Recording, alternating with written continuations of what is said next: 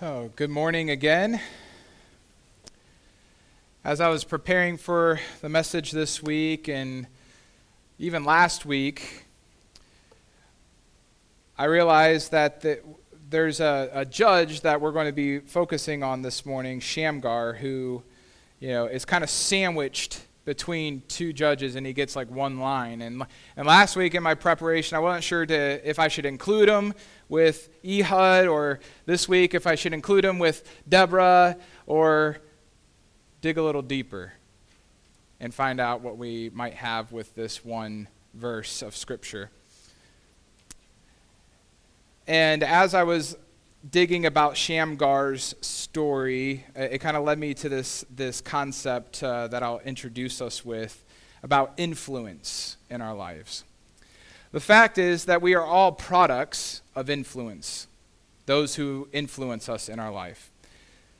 We're influenced by everything in life. We can be influenced by our experiences, whether they are good experiences or whether they're traumatic experiences. We can be influenced by our family, our family of origin, um, or lack of. We can be influenced by our teachers, by our friends, by our colleagues, by our coworkers, our neighbors, and the list goes on and on. When we're young, uh, we're, we're highly influenceable right? And, and oftentimes the influences that we, are, that we experience are out of our control when we're younger. We're kind of just at you know, the mercy of the environment that we're in that we are influenced by. But as we get older, uh, we are able to then choose who and what we allow to influence us, right? And we must choose who and what we allow to influence us because influence gives us a frame for, framework for what we believe, for, for how we're going to act, how we're going to behave. And I think that this is why Jesus says to the church that the world will know we are his disciples because of our ability to agape one another, to love one another. We influence the world by how we act, by what we believe we must understand that everything in this world has the potential to influence us.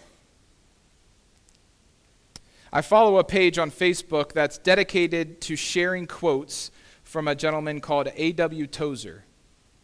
Maybe you've heard of him. A.W. Tozer was an alliance pastor in the 1900s. He has written a few books, one of which I forgot to grab out of my office, I was going to show, but one of which uh, changed my relationship with God. The book is called The Pursuit of God. In fact, uh, th- this book so changed my life and my relationship with God that anytime I'm in a thrift store and I come across it, I grab it. Simply so I can give it away. It's that good. I keep my, my own personal one at home, but I, I have some in my office, I think. You can find quotes from men of the faith that just hit you in ways that make you pause and reflect on the wisdom found in them. And I'd like to share a few quotes with you from A.W. Tozer and another man of faith, C.S. Lewis this morning that I find profound as we get started. A.W. Tozer, quote, To have found God and still to pursue him is the soul's paradox of love, scorned indeed by the too easily satisfied religionist, but justified in happy experience by the children of the burning heart, which comes out of his book, The Pursuit of God. C.S. Lewis says to be a Christian means to forgive the inexcusable because God has forgiven the inexcusable in you. A.W. Tozer. What comes into our minds when we think about God is the most important thing about us. C.S. Lewis. Humility is not thinking less of yourself, but thinking of yourself less. A.W. Tozer. God's purpose in redemption is to make worshipers out of rebels. C.S. Lewis. There are far, far better things ahead than any we leave behind. A.W. Tozer, out of his book, A Man of God. No shortcut exists for a deeper spiritual life. The man who would know God must give time to him. And as much as those have impressed upon me in my, in my journey and my growing, and, and uh, especially as God has called me into vocational ministry, there's one last quote I'd like to give you that was given to me by a mentor uh, that I often have to go back to. I often have to go back and read this because of the truth of it. And I'd like to share that to you with you this morning. The quote is God does not call those who are equipped, He equips those whom He has called. And this is by Smith Wigglesworth. That is his actual name. I had to look that up. Smith Wigglesworth. God does not call those who are equipped, He equips those whom He has called. The reason why this uh, is something I have to go back to, is because this is the battle that I struggle with in my mind. See, the enemy knows right where to hit us the hardest. And for me, it's dealing with feelings of being inadequate or unqualified. It's born out of insecurities that I have deep down inside of me that Jesus, by his grace and mercy, is refining out of me each day, but they are still there. The reality is, we all deal with insecurities, and the enemy knows exactly what they are and how to push our buttons. The enemy fights us mostly between our ears. That's where the battlefield is, is in the mind.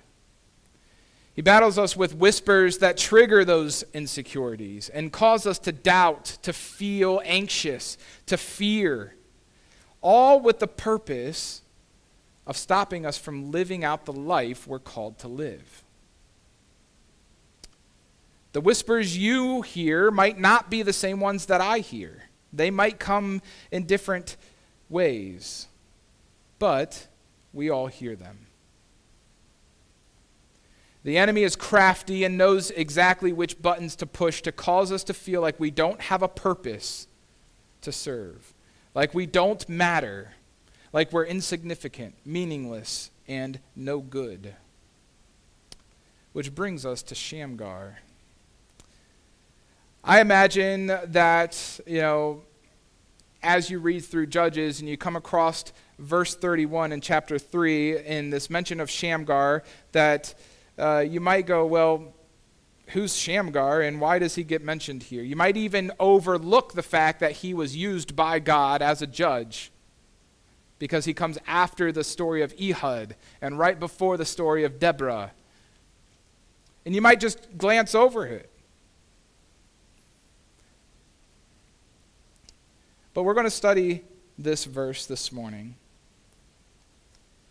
And I'd like to point your eyes to the fact that Shamgar gets one verse. That's all. Just 22 words in the English Standard Version. In Hebrew, it's 18 words. He is mentioned later on in chapter 5, verse 6, where we get a little bit more detail, and I'll kind of be sharing that detail as we go this morning. But it, it's very easy to overlook Shamgar because his mention kind of feels like a footnote to Ehud. So as we get started this morning, let's pray, and we'll dive into the word. Lord, we're thankful for the opportunity to come and worship you this morning. Lord, I pray that as we work through your word, that you would work in our hearts, that you would give us ears to hear you. Lord, we all know that we all have insecurities. We all have these things that uh, get in the way from, from knowing you more fully. Lord, we pray that you would, by your Holy Spirit, that you would just illuminate your word to us, that the truth of your word would impact us in a way that we would otherwise not know what to do with. that you would transform our lives from the inside out. Lord, I pray that as we study this short, brief study of Shamgar, that you would help us to understand why you gave us his story and what it means for us. Lord, I pray that this morning would not just be a, a transformation of information, but Lord, that the information received would, would transform us from the inside out. So come, Lord Jesus, and do what only you can do. It's in your name we pray. Amen. So we know that uh, last week, if you were here or, or weren't here and were able to listen, last week we studied the story of Ehud, the left handed man, right? Who, uh, after years of 18 years of servitude, uh, Ehud uh, delivers the tribute and is able to kill the king because he was left handed, kind of was sneaky there because he was a left handed man. We went through that last week. And we see that uh, if you back up to verse 30, of chapter 3 says so moab the country moab was subdued that day under the hand of israel and the land had rest for 80 years so we see after ehud the, the land has rest for 80 years and then it goes right into verse 31 and it says after him ehud was shamgar the son of anath who killed 600 philistines with an ox goad and he also saved israel and that's it. That's all we get for Shamgar here in this verse. And after Ehud, after him was Shamgar, the son of Anath, who killed 600 of the Philistines with an ox goad, and he saved Israel. And you might be going, Pastor, how in the world are you going to preach an entire message on one little verse? Well, that's kind of what I thought this week, too. Um, but the Lord has, has given me plenty to speak on. So uh, Buckle in. like I said, it's easy for us to take a verse of Scripture, especially like this, where all of Shamgar's story is in this one verse, and overlook it. But as people of faith, when we look at scripture such as 2 Timothy 3:16, we know that all scripture is God breathed meaning that all of Scripture, Old Testament and New Testament, God specifically breathed into being. We also know that that same Scripture is profitable for teaching, for correction, for rebuking, and training up in righteousness. So we know that God specifically placed this verse for us and that it has purpose for training us, for teaching us something. So, with that in mind, let's dig in and see what we know about Scripture, about this verse. What do we know from Scripture about Shamgar? Well, we know that Shamgar is the third judge of Israel, that he comes after Ehud, right? It starts out by saying, after him. The him there is Ehud, right? After Ehud was Shamgar. We know that if we've been following along chronologically, that Shamgar is now the third judge being raised by God. If you turn the page probably to chapter 5, verse 6, you will see in the Song of Deborah Shamgar's name mentioned again, where in her song she says, In the days of Shamgar, son of Anath, in the days of Jael, the highways were abandoned and travelers were kept to the byways. We see that in his days, the highways were dangerous. They kept off the highway. So we know that Shamgar, when he was called up, it was a dangerous time to be traveling the highways. Okay? We know that from Scripture. We also know, because of chapter 5, verse 6, that he's a contemporary to Deborah, meaning that he was a judge, he was judging Israel in the same time frame that Deborah was. And we see that God uses him to save Israel from the Philistines. That he has this title, the son of Anath, and that he kills 600 Philistines with an ox goad. This is what we can get from Scripture. And you might ask yourself, what is an ox goad? I know I did. I'm not a farmer. I have no idea what an ox goad is. But I'd like to show you some pictures. It's a piece of farming equipment. It's typically 8 to 10 feet long, 6 inches in diameter, and would have a poker and a spade at the end. Might look something similar to this. Or a little bit more like this. This is an ox goad that Shamgar kills 600 Philistines with. Don't know about you, but that doesn't look like some weapon of warfare to me.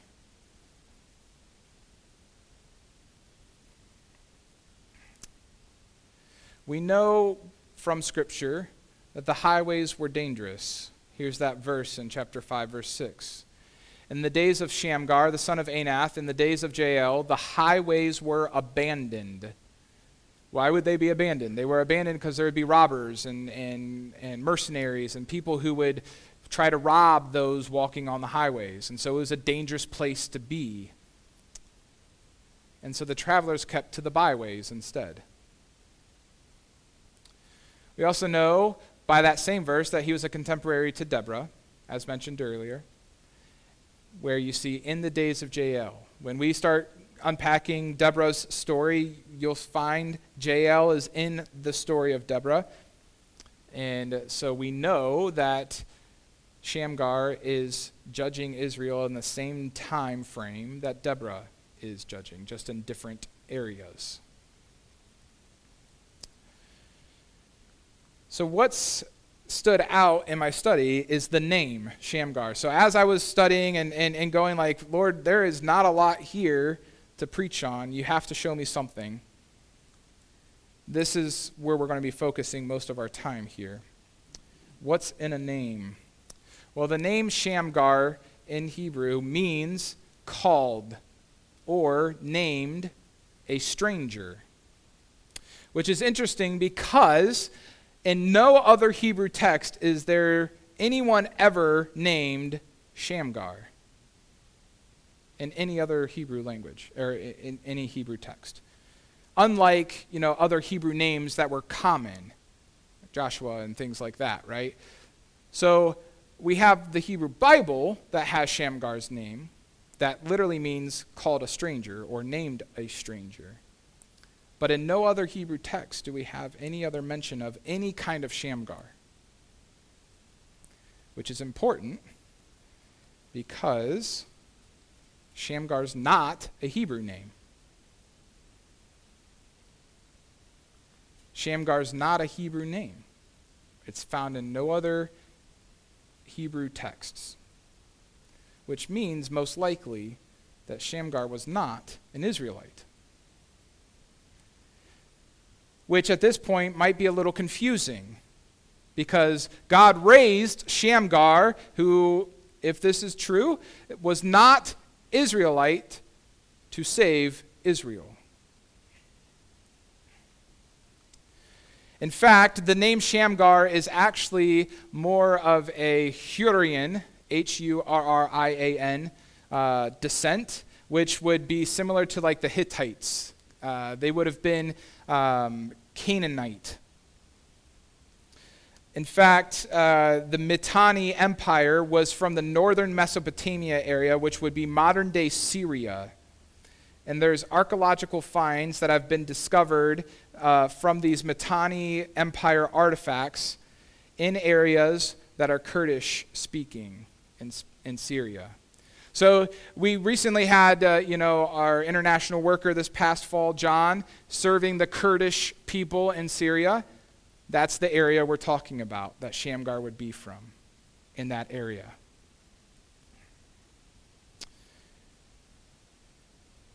Stay with me a little bit longer. We're getting there. Shamgar was most likely from one of the Canaanite tribes that was left in the northern area of Beth Shemesh and Beth Anath that the tribe of Naphtali settled with in chapter 133. If you go back to chapter 1, we, we talked about how Israel was sent into the promised land by God, that God delivered to them with the instructions of kicking out the people and settling. And the different tribes didn't do that, which is why we're here with the judges.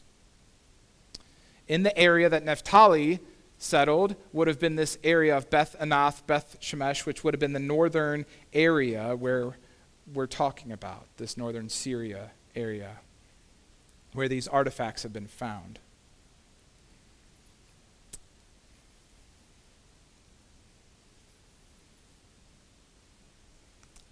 We see in Scripture this title, the son of Anath. Well, in Hebrew, if you have this at the end of your name, it typically denotes lineage, genealogy, heritage, the surname, if you will.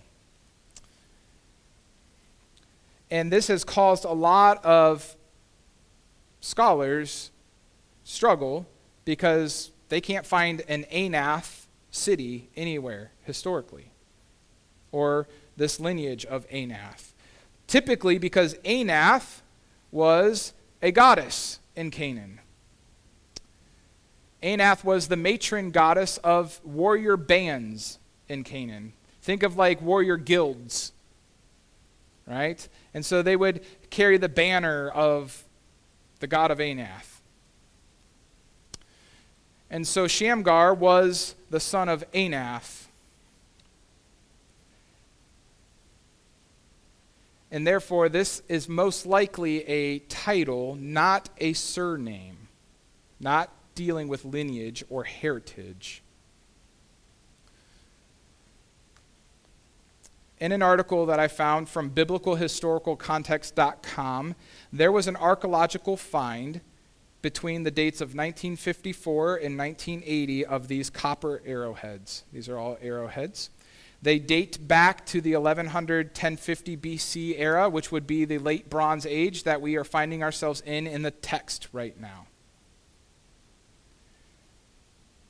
These arrowheads had an inscription on them, or at least some of them did.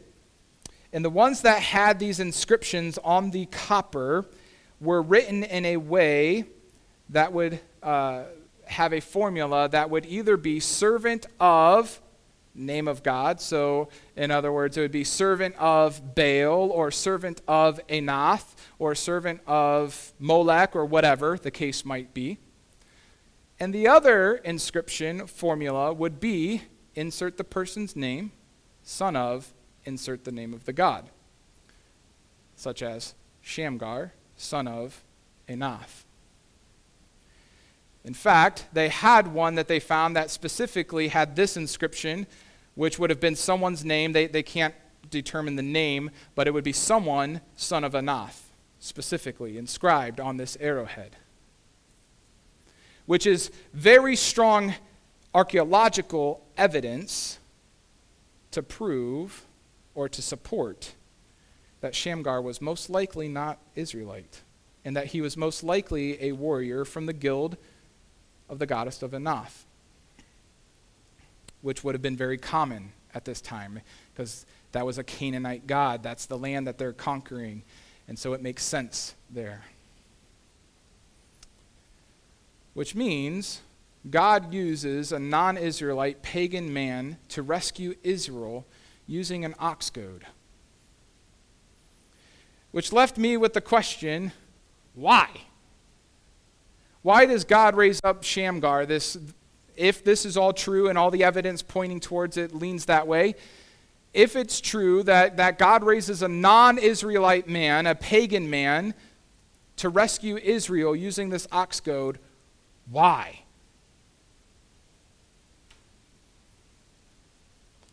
And like I've said before, I don't want to teach from conjecture. Scripture just doesn't tell us. We just don't know why. We don't know why, if this is true, why God would raise this pagan man to save Israel. But I think it goes back to what we were talking about at the beginning with influence. See, Naphtali, the tribe of Naphtali, had invaded the area that, if, again, all of this facts lines up properly, and Shamgar was from that northern area, that he would, they would have settled with him. There would have been this influence of these godly people, the Israelite people. Even though they were rebelling at the time, they, they still would have lived their lives the way that they should be, just not following God.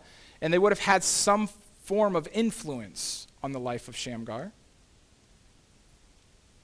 So maybe that's what's, what's going on. Maybe in the 80 years, if the cycle is true that we've been developing about uh, Israel being saved and then uh, the years of peer, uh, peace and the judge dying and passing away, then they would fall back into apostasy. If that cycle is true, even though it's not you know, defined specifically here in the scripture. Maybe at the time of Shamgar's raising, there wasn't a Hebrew man worthy of being raised. Again, this is all conjecture. We don't know. It makes us scratch our head when we, when we come across scriptures that we don't know exactly how to teach or what to do with. But if God used a non Israelite to rescue Israel using a farming piece of equipment, we have to ask well, what is the lesson for us? And I think today's application comes to the fact that God can use anyone, even you, to serve his purposes. No one is insignificant or purposeless. Each and every believer is called by God to himself and to his mission. And the enemy whispers in our ears. The enemy gets into our head and makes us go, No, I can't be used. No, I can't, I, I can't do that.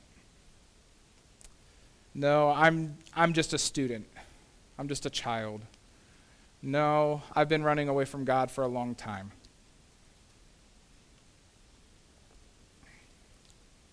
The enemy whispers into our ears, he attacks our mind, and he does anything he can to make us believe we're useless and that we're not important that we're not a part of the kingdom of God. But Scripture tells us otherwise. Scripture tells us that those who have, who have surrendered their life through repentance and faith in Christ are born again into the family of God for his purpose to be on mission with him. He doesn't, he doesn't you know, expect perfection before calling you into service. He calls you just as you are. He says, I can use you. If you'll follow me, I can use you. And I can use you. And I can use you.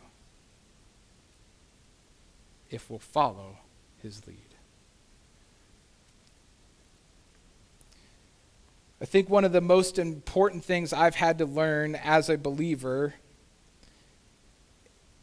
is specifically that God wants to use me. And he wants me to serve him. He wants me to follow him, but he's not going to force me to. And the enemy knows that. And so the enemy gets in my head and makes me believe that I can't serve him and that I can't follow him faithfully. And then I get stuck. And I just show up on a Sunday morning. I listen to the preacher. I listen to the worship. And then I go and I live my life the rest of the week because I don't feel like I can do anything more than that. And Satan wins in that case. He knows he's lost the ultimate battle, right? In the end, he knows he loses. But if he can get Christians to show up on a Sunday morning and that's all they're doing in their Christian walk is showing up on a Sunday morning, he's winning. God has called us to so much more as followers of Christ than showing up on a Sunday morning. And this is not this is not a shame speak. This is not, I'm not trying to shame anyone. This has been true of myself. So I'm speaking for myself here. There's power in the blood to serve our King, and much more than showing up on a Sunday morning to worship Him and to offer this time. He calls us to much more. That if we would surrender, if we would live our lives in surrender day in, day out, there's so much more He wants to use us for in our community to share hope, to share, share love, and share peace that only comes fully in Jesus. He calls us to that. But we have to stop listening to the, the enemy's lies. Because if God can use Shamgar, a, non God follower, for his purposes, he can use anyone, even you. and me. We just have to let Him. Because God does not call those who are equipped, He equips those whom He's called. And my friends, if you follow Jesus as your Lord and Savior, you've been called. You've been called.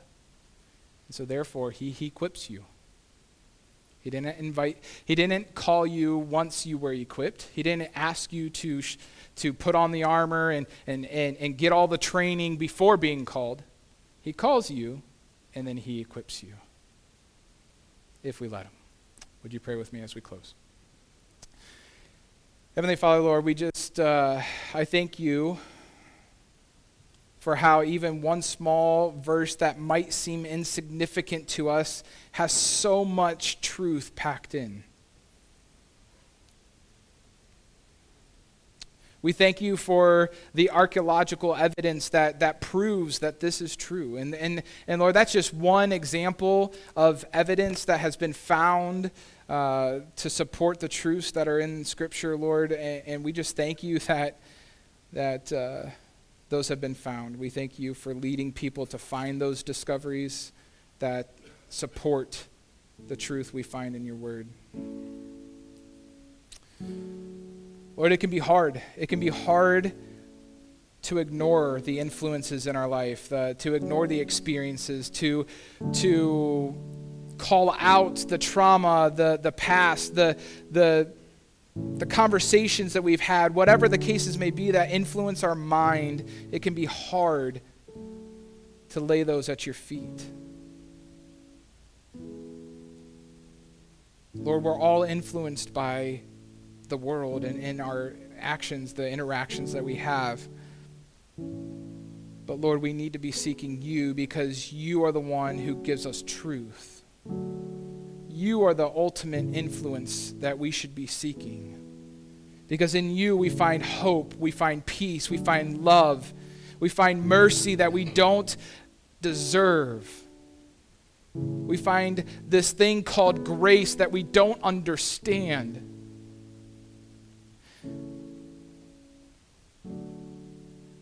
And the world desperately needs to see that. Lord, I believe you're doing something new in this day, Lord, that you are calling your church to wake up and, co- and join you on mission. And Lord, as we uh, collected that the Great Commission Day offering, Lord, we know that you are still in the business of sending people. You are still in the business of raising up people to join you on mission to be agents of change in this world, Lord, because your heart is for the lost. Your heart is for those who don't know you. Because even while we were those rebels, even while we were sinners, even while we were running the opposite direction and unworthy of your love and, and mercy and grace, you sent your son Jesus to come and take our place on the cross so that all who would believe in his name, in that sacrifice, in that atonement, would be rescued. That we would be saved. And you didn't ask us for perfection. You didn't ask us to believe first. You sent your Son in the midst of our rebellion so that we would believe.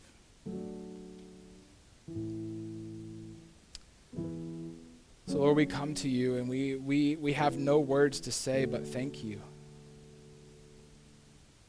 Lord, forgive us for allowing influences in this world to lead us, to guide us, to impact the way we think and behave. Lord, we lay those things down before you and we ask, Lord Jesus, that you would transform us from the inside out. Lord, we need you. We only need you. Would you do it again? Would you raise up your church to do it again? Today. Not so that we would receive any honor or glory, but that your name would be lifted high and glorified. It's in your name we pray.